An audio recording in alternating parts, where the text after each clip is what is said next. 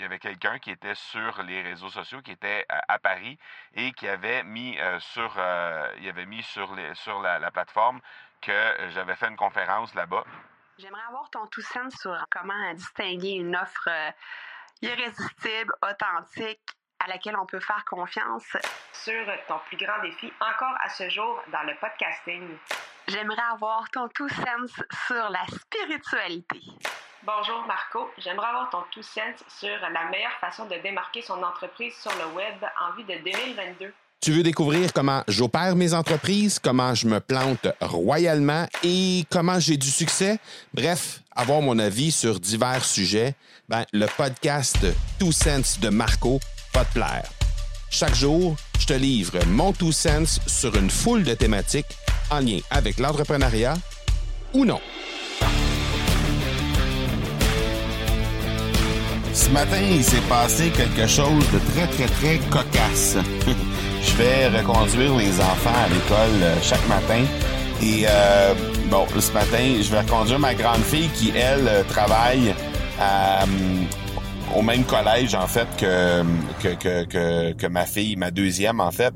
Et elle, travaille dans le, club de gymnastique, donc elle m'a demandé d'aller la reconduire ce matin parce que son son amoureux avait pris son, son sa voiture pour aller travailler de son côté. Donc, bref, tout ça pour dire que j'ai dans ma voiture mon neveu et ma nièce, ainsi que ma grande fille qui euh, vont tous au même endroit.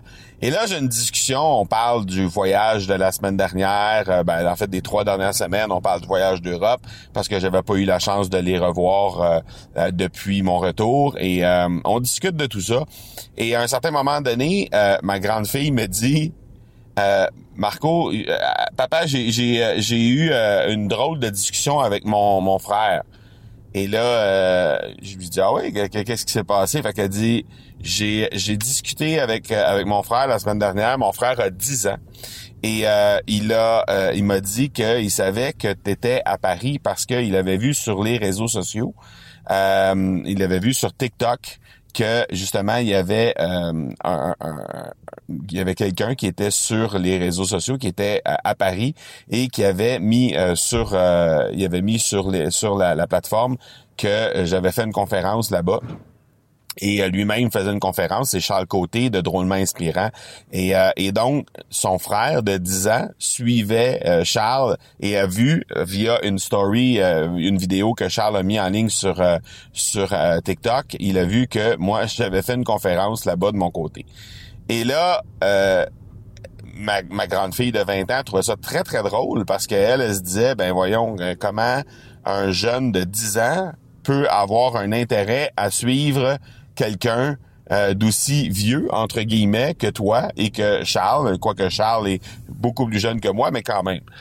Et euh, ça m'a fait sourire parce que, dans le fond, quand on s'y attarde, quand on regarde ça, euh, les gens, les médias sociaux, ben, très souvent, il y a, on a la possibilité de se faire trouver, de se faire voir par des gens qui sont complètement à l'extérieur de notre clientèle cible. Et euh, bon, on peut pas être plus à l'extérieur de la clientèle cible que j'ai normalement quand on parle de euh, un jeune de 10 ans qui me suit euh, ou qui s'aperçoit que je suis sur une scène à Paris alors qu'il regarde son TikTok. Donc, on peut pas être plus on peut pas être plus à l'extrême que ça. Mais ça m'a fait sourire parce que ce matin même en prenant une marche à l'extérieur, j'ai écouté l'épisode de podcast d'un de mes clients, hein, euh, les clients euh, élites de, l'Académie du podcast. Et euh, le, client en question, c'est Sébastien et Sophie, Sébastien Harvey et sa, sa, conjointe Sophie, qui animent un podcast qui s'appelle Les Capteurs. Et et j'ai écouté un épisode de podcast d'eux euh, ce matin parce que j'avais une analyse à faire de leur épisode de podcast et donc je me suis permis d'écouter ça en prenant une marche. Et une des choses, euh, un des épisodes que je devais écouter, ben, c'était justement un épisode qui faisait le récapitulatif de leur année 1 de, de podcast, donc les, les 35 premiers épisodes qu'ils ont fait sur leur podcast. Et ils faisaient un peu le compte rendu, autant les trucs qu'ils ont trouvé vraiment ardus, vraiment difficiles, que les retombées très positives qu'ils ont eues d'animer un podcast.